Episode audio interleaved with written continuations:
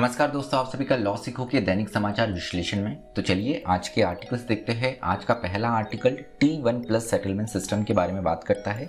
SEBI T plus one settlement system लेकर आ गई है और किस प्रकार से ये निवेशकों को मदद करेगा, उसके बारे में ये आर्टिकल बात करता है। उसके बाद में आज का जो हमारा दूसरा आर्टिकल है, ये है अरावली पर्वत श्रृंखला के बारे में और इससे जुड़े हुआ, जुड़ा हुआ जो हमारा इको है, पारिस्थितिक तंत्र है, उसके बारे में। हाल ही के सरकार के द्वारा एक ऐसा कदम उठाया गया है, जिसके चलते हुए अरावली और उससे जुड़ी हुई जो इकोसिस्टम है, उस पर बहुत बुरा प्रभाव पड़ सकता है। तो उसी बारे में हम आज बात करेंगे।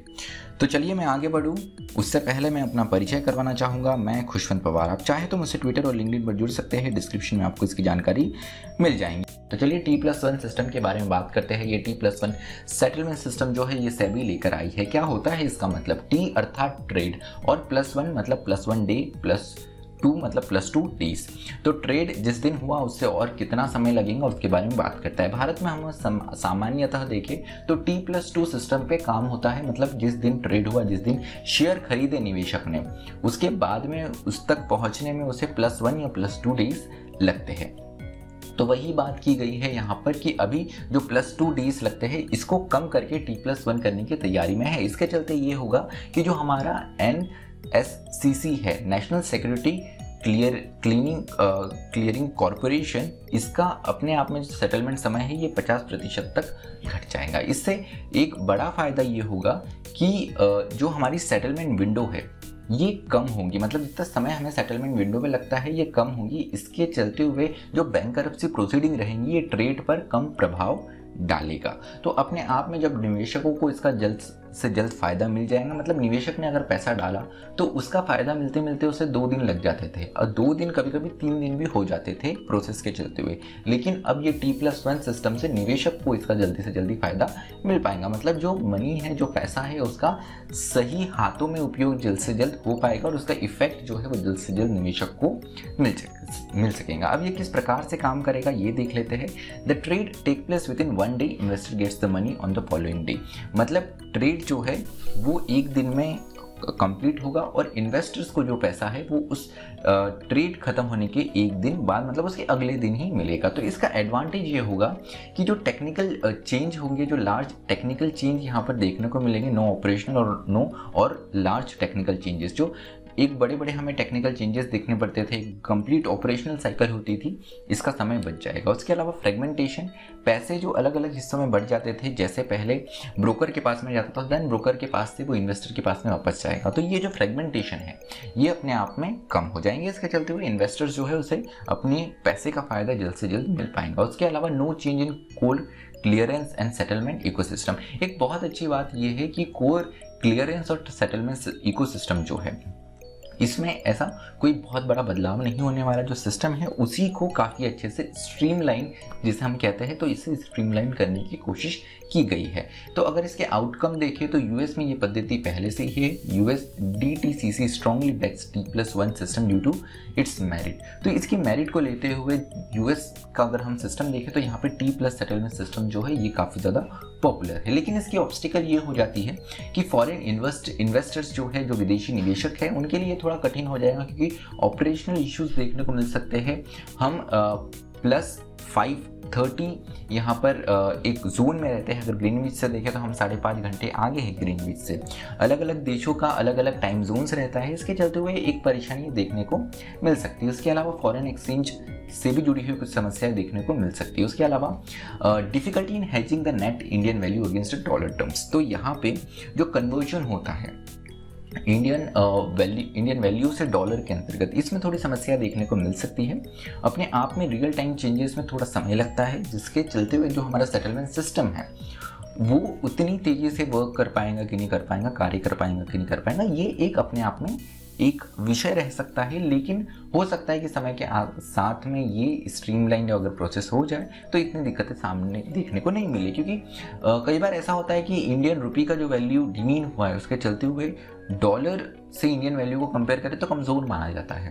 तो ये एक समस्या देखने को, विदेशी निवेशकों को या हमारे देश के जो बाहर लोग बसे हुए उनको देखने को मिल सकती है। उसके अलावा positive T plus one system could bring a forty one percent reduction in volatility component of N S C C margin तो N S C C margin क्या होता है कि जो बोरोवर पैसे डालते हैं हमारे निवेशक जो पैसे डालते हैं हमारे शेयर मार्केट में तो यहाँ पर एक मार्जिन रखनी पड़ती है बोरोवर्स को।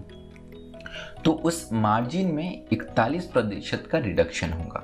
मतलब जो पैसा बोरोवर का सिस्टम में फंसा रहता था, अब करीब करीब इकतालीस प्रतिशत वो पैसा वहाँ पे एक वॉलिटिलिटी मिलेंगी टी प्लस वन सिस्टम के चलते हुए मतलब जल्दी पैसा जब निवेशक के हाथ में आएगा तो अगर कोई उसने मनी बोरो करके रखा है, कोई उधार लेकर रखा है सिस्टम में अगर उसका पैसा अटका हुआ है तो वो जल्द से जल्द क्लियर हो पाएगा, जिसके चलते हुए एक अतिरिक्त भार जो इन्वेस्टर्स और बोरोवर्स पे पड़ता था, वो अब नहीं पड़ेगा। तो यहाँ पर टी प्लस वन जैसे मैंने बताया कि द डे ऑफ़ ट्रेड जिस दिन ट्रेड हुआ T plus one business day after trading और पहले हमारे यहाँ पे सेकेंड बिज़नेस डे तक चीज़ें जाती थी, लेकिन अब ये बात की गई है कि टी प्लस वन तक ही ये सिस्टम चले। तो संक्षिप्त में हम इसे इस प्रकार से समझ सकते हैं।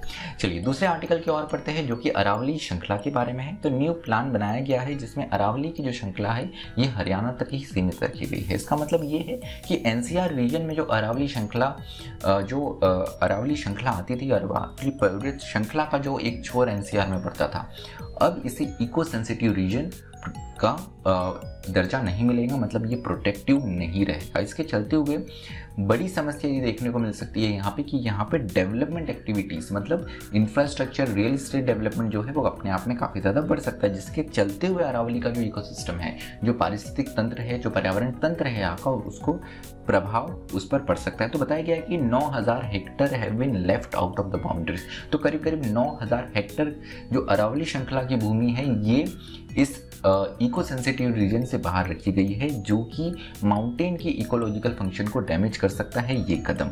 सुप्रीम कोर्ट ने अपनी बहुत बड़ी भूमिका निभाई अभी तक अरावली पर्वत श्रृंखला को प्रोटेक्ट करने के लिए। 2002 में यहाँ पे अरावली श्रृंखला पे जो भी इंक्रोचमेंट हुआ था, जो भी अतिक्रमण हुआ था, उस पर सुप्रीम कोर्ट ने बहुत कड़े शब्दों में यहाँ पर कदम उठाए थे और सारे इंक्रोचमेंट को हटाने की बात की गई थी। उसके अलावा यहाँ पर कोई भी माइनिंग एक्टिविटी ना हो रियल इस्टेट प्रोजेक्ट्स ना हो इसके लिए भी सुप्रीम कोर्ट ने समय समय पर कदम उठाते रही है।